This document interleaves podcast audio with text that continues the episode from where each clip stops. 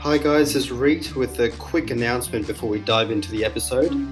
Uh, for this episode, I sat down with Chris Della, who is now a real estate agent, and he has got a extensive background in bank valuation. Bank valuation is slightly different to real estate sales. For those who don't know, bank valuers are people who actually approve mortgages on properties. They've got extensive knowledge on values of the various kind of properties that are out there, and it's a legit degree that you have to actually go through uni and obtain a property economics degree. Real estate agents, obviously, they do go through legit training as well. I guess the difference is that the real estate agents training takes two days, I think. But the bank valuation course actually takes about five years. So, Chris is one of the few people who have that background in bank valuation and are now client facing in the real estate sales. So, I thought who better to speak to some of you guys about first time home ownership. Although this episode is largely in a Brisbane context, I think it's still got some pretty solid golden nuggets which can be applied anywhere in the world. One last thing this is a funny story. I first sat down with Chris about a week ago to record this. I was so excited. We sat down over a couple of beers, and the conversation was flowing. So many golden nuggets, so much content. Right after I pressed stop on the record, the whole app just crashed. Grateful to Chris for rejoining me again the following week to jam again. Super excited to share this with you. And without further ado, I will hand you over to the podcast episode. Attention passengers, please welcome aboard Reet Sen with conversations worth sharing. Please take your seat and fasten your seatbelts. It's time for flight mode. Chris Della, thanks again for joining me, my friend. No problem. right. so Chris Della is a former bank valuer turned into a real estate agent with his expertise in first time home buyer. So, what we're going to talk about today is effectively around the first time home buyer market, some do's and don'ts. Let's kick off. You had a fascinating story about how you actually got into real estate in the first place. Yeah, for sure. I grew up, um, mum and dad, they bought and sold and built quite a few properties. So, I guess as a young kid, I've always loved property and building and architecture. And truthfully, probably as a young kid, I thought I was probably going to be actually become an architect. But yeah, the long story short, basically, I saw mum and dad build their, I guess, their property portfolio as a kid, and I finished high school in 2007, and then met you in 2008, which was yeah. awesome at first year at uni, which is great. But around that time, obviously around that global financial crisis, mum and dad had actually lost a few properties. Dad also had been injured at work. And yeah, they had built a, a portfolio of about five investment properties at the time, and you know the market did hurt them quite a bit. And truthfully, that made me just question how and why this all happened. And so there were some personal things that made me want to find out a little bit more about property. And so I guess I studied a, a, degree in property economics at uni and then actually became a, a, registered valuer. So to become a registered valuer, you got to do a degree and then you've got to do experience, then get on some registration boards and panels to basically give advice to the major banks, which I did that for about five and a half years, which was awesome, specializing on the north side of Brisbane. After doing that, like you, you see probably about five to eight properties every single day going through their houses and I guess giving advice to the banks about people's properties. You get to learn a lot about people. Um, and one of the main things that I did learn was people had really no idea about real estate. a lot of the time, people were spending loads and loads of money on renovations and expecting massive returns like they see on TV. I saw, uh, you know, working for the bank that a lot of these people that spend like a hundred grand on a renovation, but would actually only increase the value of the house by maybe 10 20,000 which was yeah it was actually quite sad and and obviously when you're working for the banks and in real estate you hear a lot about the good in property if you're not in property but the truth is when you're in property you actually see a lot of the bad so people going through divorce people who are going bankrupt people who have overcapitalized renovations I kind of transitioned into selling real estate just over a year ago now. And yeah, it's been a really, really fun journey. Obviously, you've got extensive background in uh, bank valuation, and it took you kind of five years to acquire that, that role. Can you give us a bit of a snapshot of what the difference is between a bank valuer and a real estate agent and the different qualifications required for each? For yourself, like Reet, if you were to, to buy a house, majority of people would have to get a mortgage to purchase a property. And obviously, the mortgage is connected to the bank. The bank obviously understands that there is a considerable amount of risk when they're you know loaning out people 500,000 to a million dollars for their first house for example from the difference between the bank value and the real estate agent a lot of people think that bank value was a i guess under market value but truthfully bank valuers are at market value they're more concerned about the risks with the property, which I think mm. is um, it's good. It's conservative, but it's actually just a more of a, a realistic, unbiased approach to a property. Mm. Obviously, with real estate, there people are thinking about commissions, they're thinking about profit, etc. But from a bank perspective, they're thinking, look, if it was to sell today, how much would the house be sold for? I guess the main difference is it's a it's an economics property economics degree. The banks they need a higher level of understanding and economics behind property and then you also have to have continual development for your career etc but the main thing is most people don't really understand that a real estate agent it actually only takes two days to become a real estate agent to get your license to sell. That's right.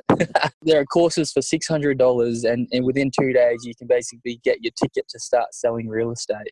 Fair to say that with your background in bank valuation, which has taken you five years to acquire, plus your recent kind of uh, real estate kind of selling experience, fair to say that that you, you do give a more of an unbiased perspective on uh, on property, and and you know you probably got a bit more credibility built up uh, with your background in bank valuation. Yeah, hundred percent. The truth is, selling is very different to valuing the key fundamentals of property don't change if that makes sense when i when i consider a buyer coming through and you know or a seller and we're obviously talking about the positives of the property but also the negatives but i guess it comes from a i guess a greater understanding how each property is so unique to each property i can transfer that to my clients when selling because a lot of people don't realize this as well. It's like if if your house was, say, for example, was valued at five hundred thousand dollars, and even if you put it on the market and you got a contract for say six hundred or six fifty, you know, a ridiculous price. Mm-hmm. Um, majority of people don't realize as well that like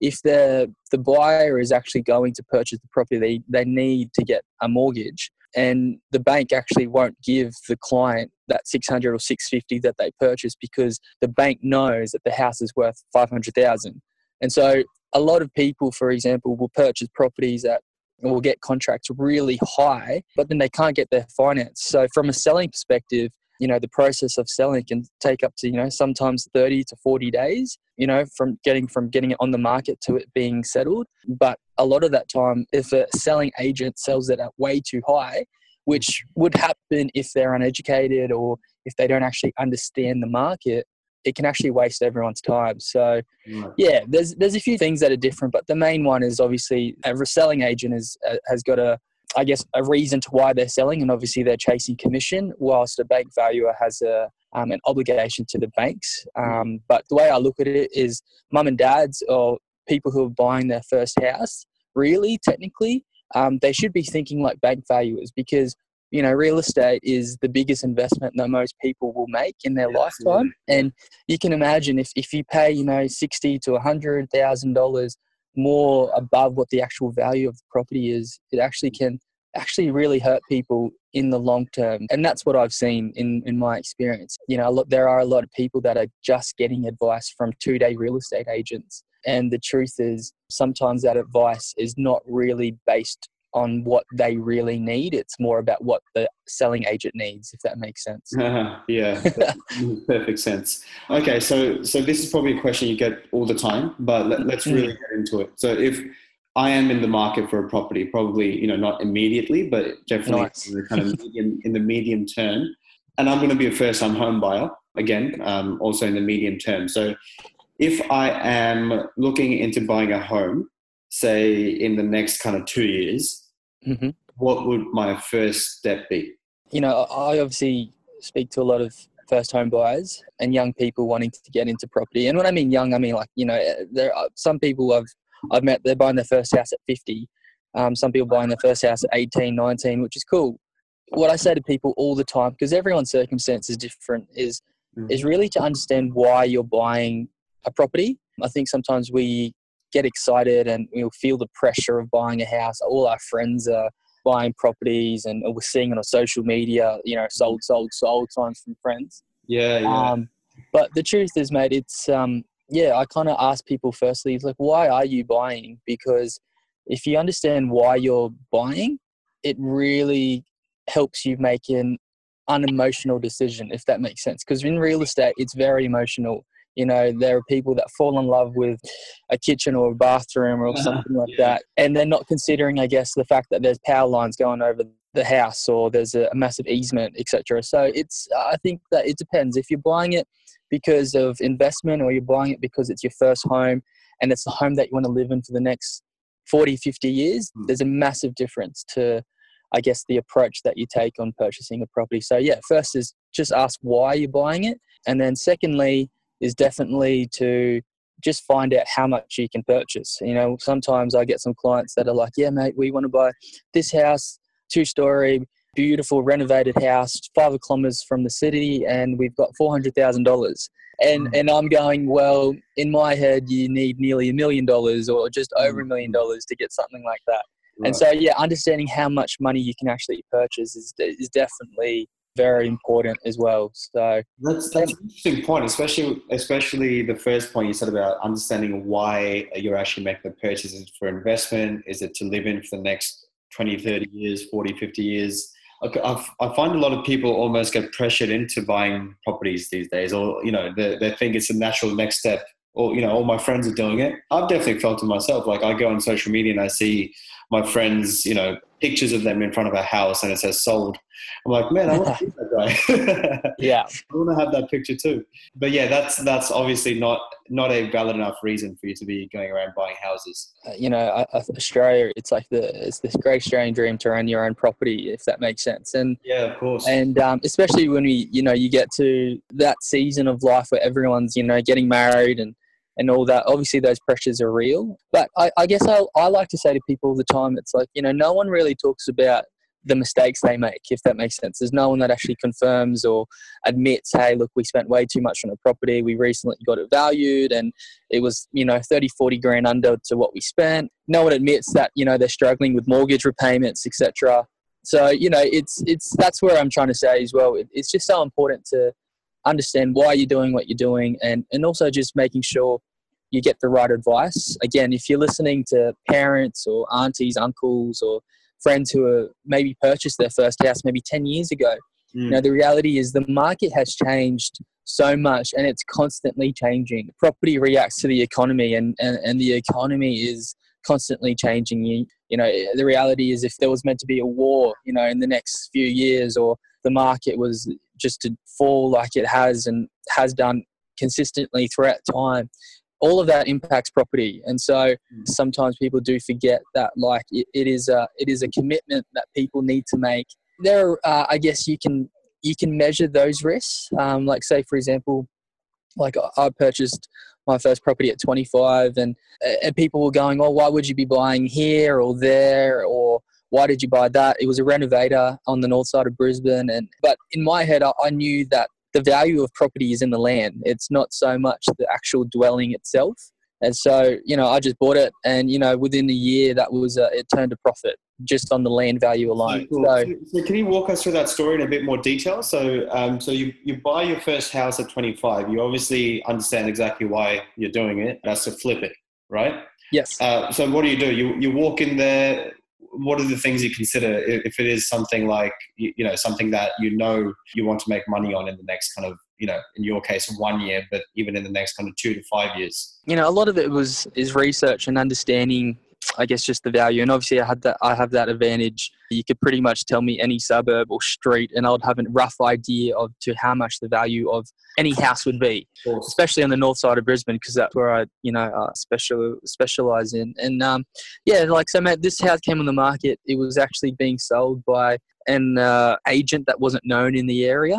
Mm-hmm. Um, so again, that that's a tip if you're looking to buy in an area, honestly, and if you're trying to make money, or if you're you're actually purchasing it for investment or you just want a good deal. The truth is, some of your top agents, they're, they're incredible. They're experts. They know exactly. They've sold pretty much every house in that area. But then there are some agents that literally have done the two day course. They somehow got a listing and they're selling a property and they got no experience about real estate. And so you can understand that, like, the negotiation if, especially if you have an advantage to understand property and what you want, etc., you could have an advantage over that agent. to be able to negotiate a good price. And so, again, this agent that was selling the property, I knew that she had pretty much not sold anything in the area.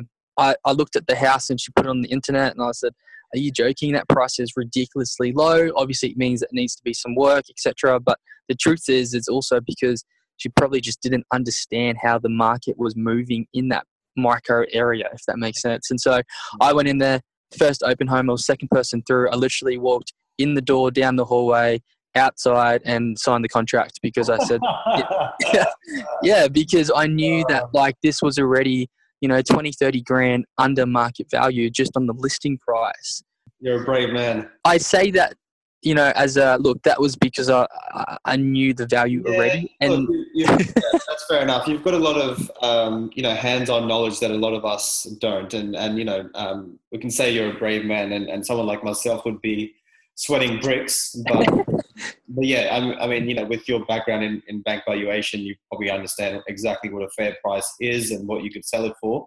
You said you uh, sold it within one year. That's right. Yeah. So sorry, it was just after the one year. renovation um, work, or did you just kind of hold on to it for a year? Like. Yeah. So with, within the year, basically did just a minor cosmetic renovation. It was uh, a new kitchen, bathroom, and and um, removing a wall and things like that, just to open up the space. And again, they're all just little things that you can do to, I guess, increase the appeal of the property. Because again, a lot of these houses, especially when they're renovators or they're older, they do need a bit of work. And a lot of the time, people don't want to put in the work. And so when you, you know, when you're young, you've got the time or you've got the contacts. You know, it actually can be quite a fun process. So yeah, it was a, it was a big journey, but fun. It was a good one. So Chris, what about some uh, tips for the guys who are looking to buy a house? to live in for the next um, however many years. Specifically, how easy is it for them to sell the house if it's not the right one for them? How much do you suggest they save up for? You know, obviously considering the fact that you know you can go on a mortgage as well as put down a deposit. What are some of the things that they should watch out for and and not get kind of sucked into? For first home buyers, like a lot of people that I speak to are buying their first house, um, they bring up the grants and you know those those grants are good, but I guess realistically the grants they actually have restrictions to what you can purchase. Again like I was, I was speaking earlier about the renovation project. From what i know the grants you cannot actually get it unless it's a brand new property. So obviously that means that you have to purchase something that's normally in a new estate. And if you know brisbane there's not really that many new estates actually within close proximity to quality schools, shops, and public transport and the CBD. So a lot of those new properties are actually uh, further out, perhaps Northlake, some at Ipswich, a little bit further out. So, you know, obviously you can also buy townhouses and units and stuff like that um, with the grants. But the way I, I, I kind of advise people in regards to grants is, is just to be mindful that um, even though they're great and they seem like a lot of money, the reality is those grants do have restrictions and they actually cover a lot of the costs to, I guess, the premium cost of building something brand new. So I say to people, building a brand new house is, is very similar to buying a brand new car. You know, the reality is you buy a fifty, sixty thousand dollar whatever brand new car, but the day that it's no longer brand new, it actually depreciates in value. And so again, like even though you may get a grant for fifteen or twenty thousand dollars, you just got to understand that you're paying a lot of just the premium, the fact that it's brand new, and sometimes the values actually may drop. So again, it's it's case by case. In some scenario, some scenarios in some suburbs, it it drops. Sometimes it, it doesn't. Sometimes it goes up in value. But then again, it, it's kind of again asking that question: Why am I purchasing? If you work in the city and that's the career that you're most likely going to work in for the rest of your life, you really want to be purchasing a brand new house, I guess, you know, maybe 20 kilometers out from the city and knowing that transport is a problem in Brisbane. Would you be happy to drive every day and, and peak hour traffic or transport it every single day with thousands and thousands of other people? Um,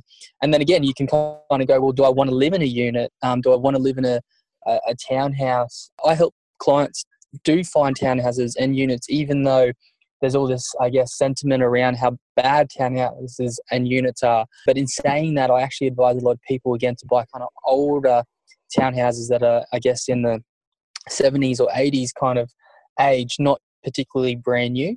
But again, I, like I, I had another client that was at a different season of life that was a bit older. They were sick of living in an old house that they needed to maintain and they didn't need to work in the city anymore. For them, they could work at home. They built a, a brand new house out, you know, 20 kilometers out from the city. But that's mm. because life for them was pretty much out of the city, so it was fine. What you're saying makes sense. So, what are some of these restrictions uh, that people get stung by by, by these first-time home buyer grants? You, you, mentioned location is one.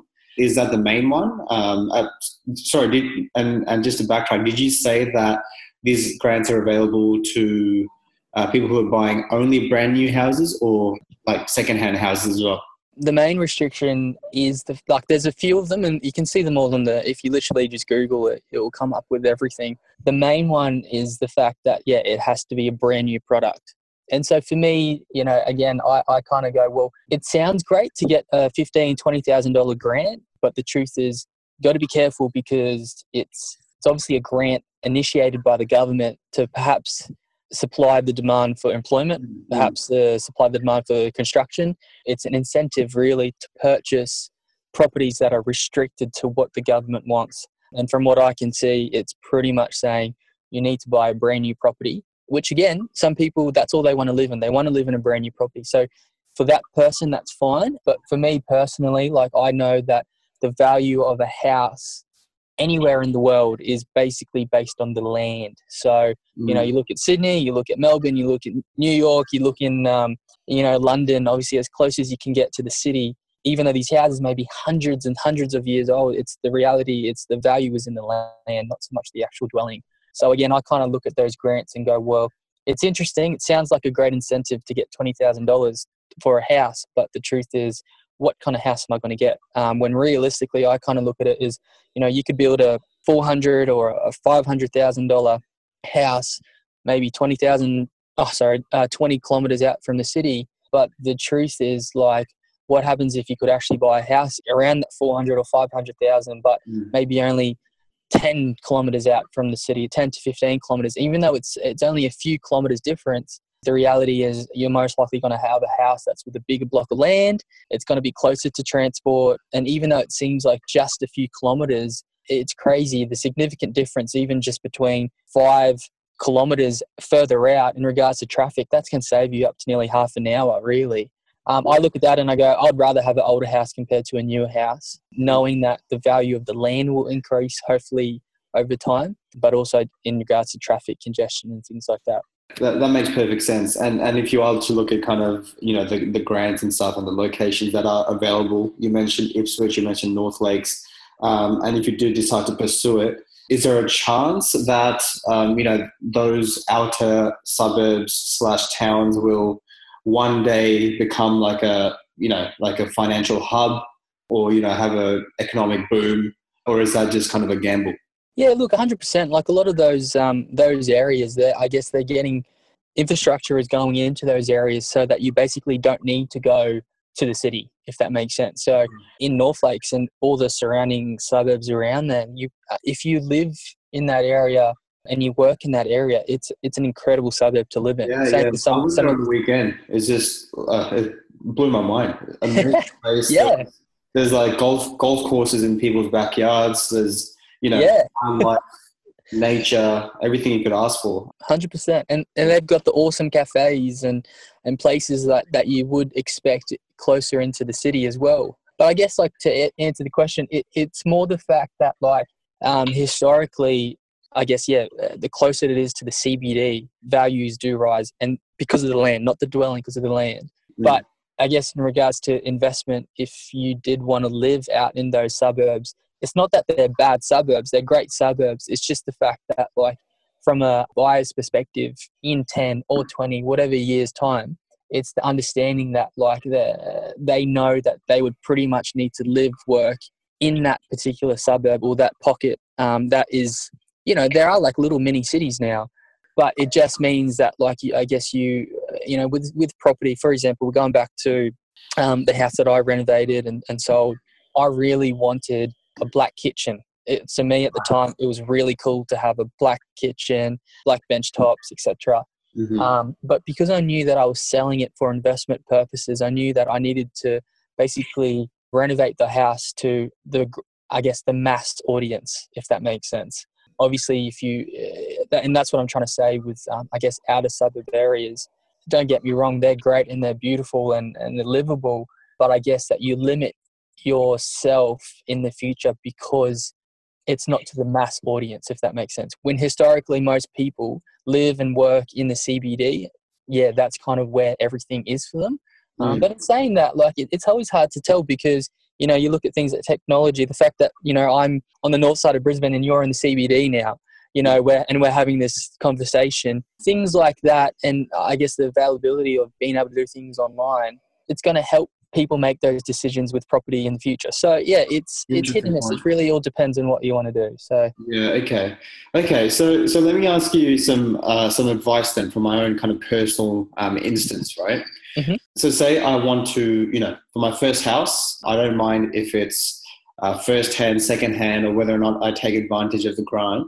But in the Brisbane context, and you know, apologies for the guys listening uh, overseas, but or in other parts of the world, but this might be also something relevant, you know, that, that you might want to share for, for you know, from a general perspective.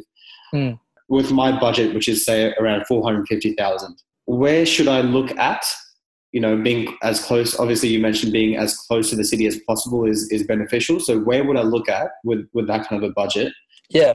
Look, um, and obviously like, you know, we're mates and I know how you live and I guess some of the things that you want to do. So again, this is going back to understanding why you're buying a property. So I know like for you with work, I know that you need to be close to the city. I know that for you it's it's not affordable to be I guess 20 30 kilometers out from the city to me, when I look at and then I hear your budget when it's like in that 400 and 500 range, the, the reality is it's it's a good amount of money, but it all depends on what you want to do and how much time do you actually have as well.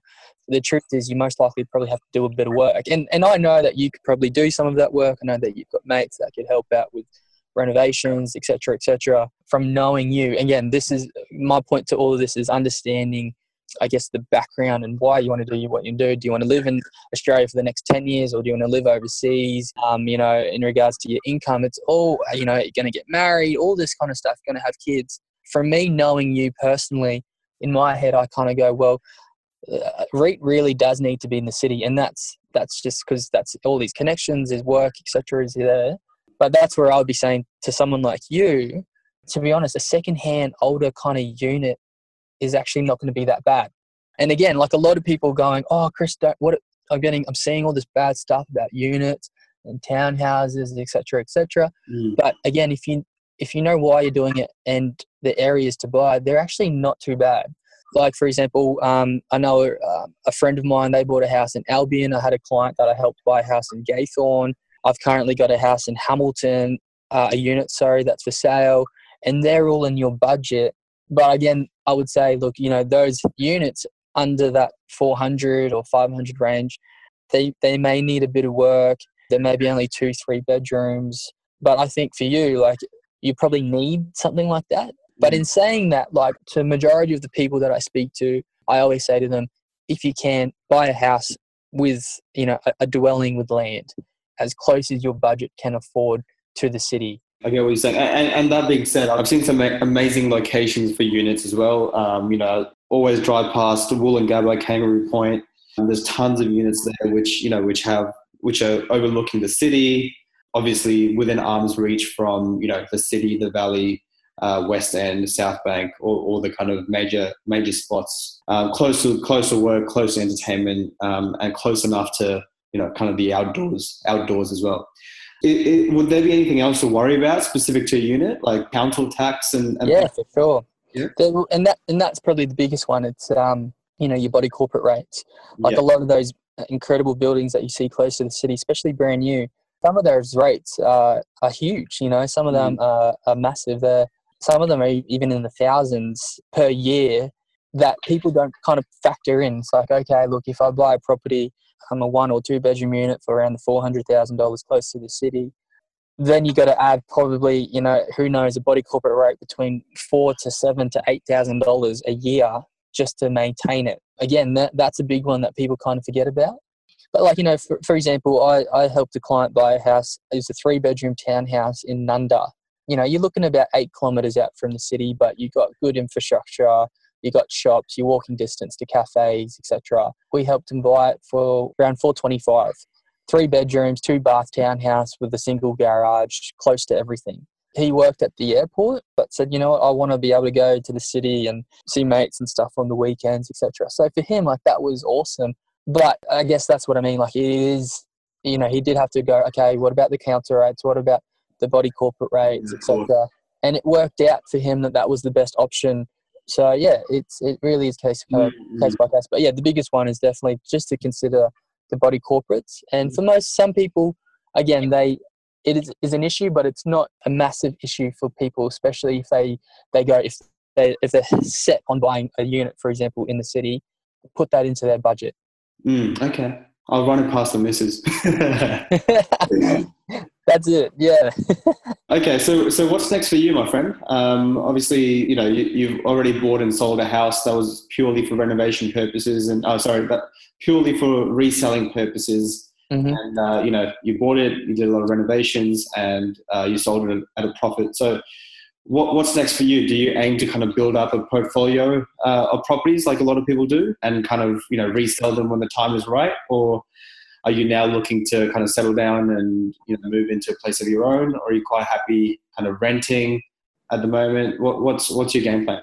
looking at my life now, I left a very stable income job, um, working for the banks, and and went into a career that is sales, and it's fun and it's awesome and I love it. Um, you know, it really is a job that I get to, I guess, be able to give advice to people about, especially my clients, and really help them out. Like, you know, for me, I love seeing a client that says to me, "Oh, Chris, we want to spend sixty thousand dollars on a renovation before we sell." pretty much I give them all the evidence to say that to be honest, don't spend it because you're going to waste the money. You're not going to even make money back. But let's do a little bit of this and that to help increase the value, and then seeing them get the house sold, etc. That's that's really fun to me. So, Mm. um, you know, the truth is, um, right now I'm pretty much just going to be concentrating on getting more listings and selling more properties, etc.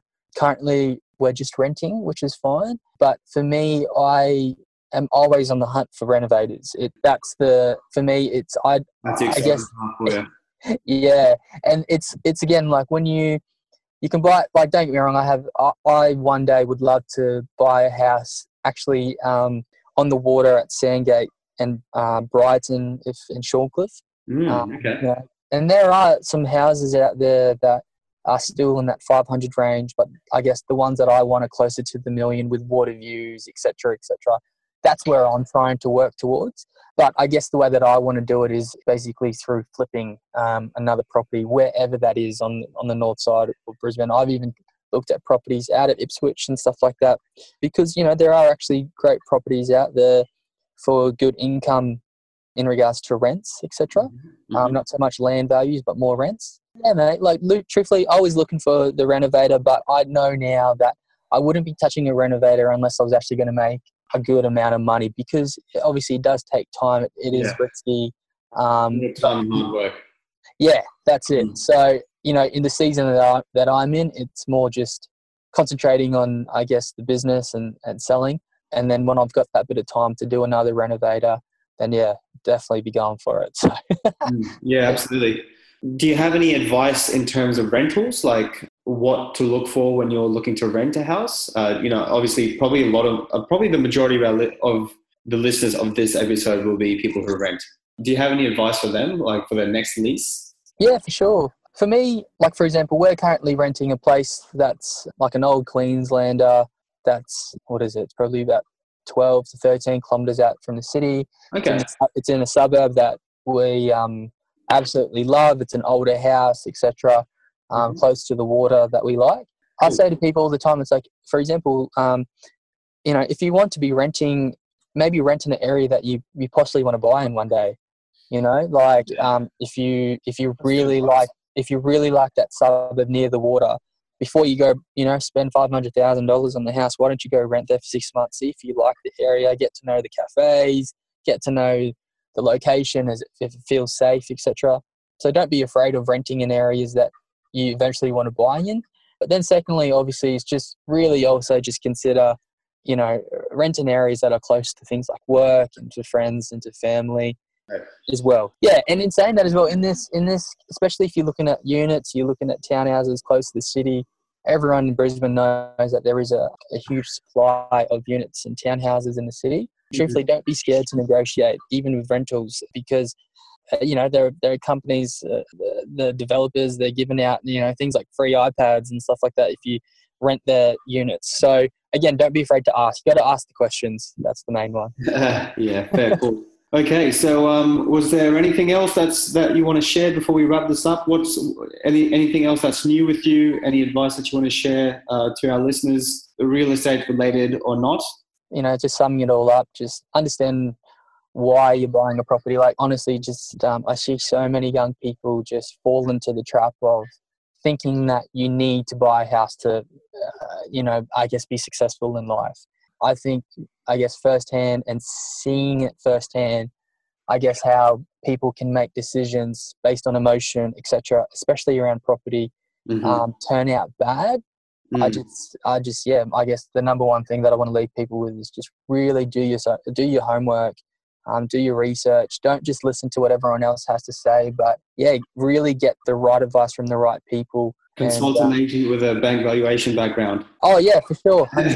Get that plug in. Yeah, and you know, like I, I guess I'll leave I'll leave this one um, story because it's one of the fun things that I, I do tell my clients. Like, I had a young guy who had roughly around the six hundred thousand dollars to buy a property, hmm and um, he was going to buy like a, a newish kind of property in a really nice area.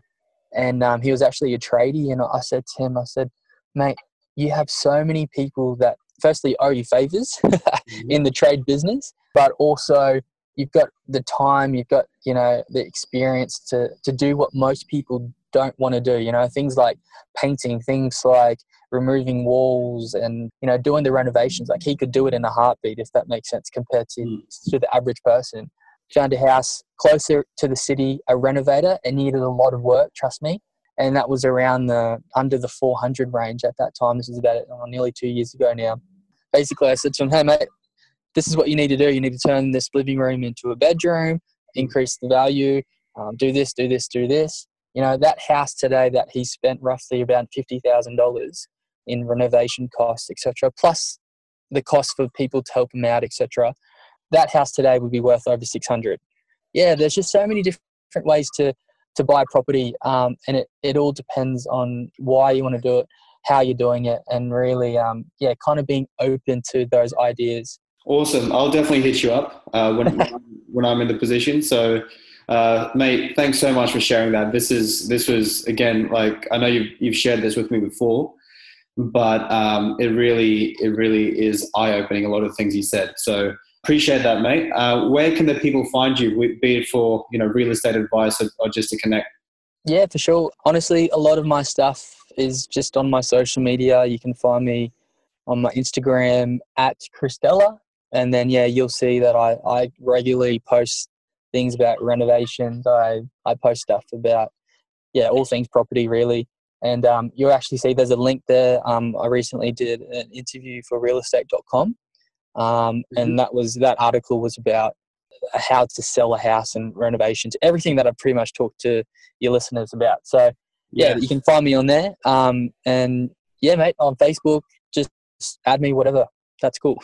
Brilliant. All right, mate. Well, look, thanks again for your time, Chris. Really appreciate it. I know you've got a busy day ahead, so I'll let you get on. We'll uh, we'll catch up. Uh, I'm sure in the next kind of you know coming months, just casually. sure. I need to I need to also pick your brains about my uh, my first time home buyer when the time comes around. So Looking forward to it. And uh, and yeah, we'll talk. Cool, mate. Thanks.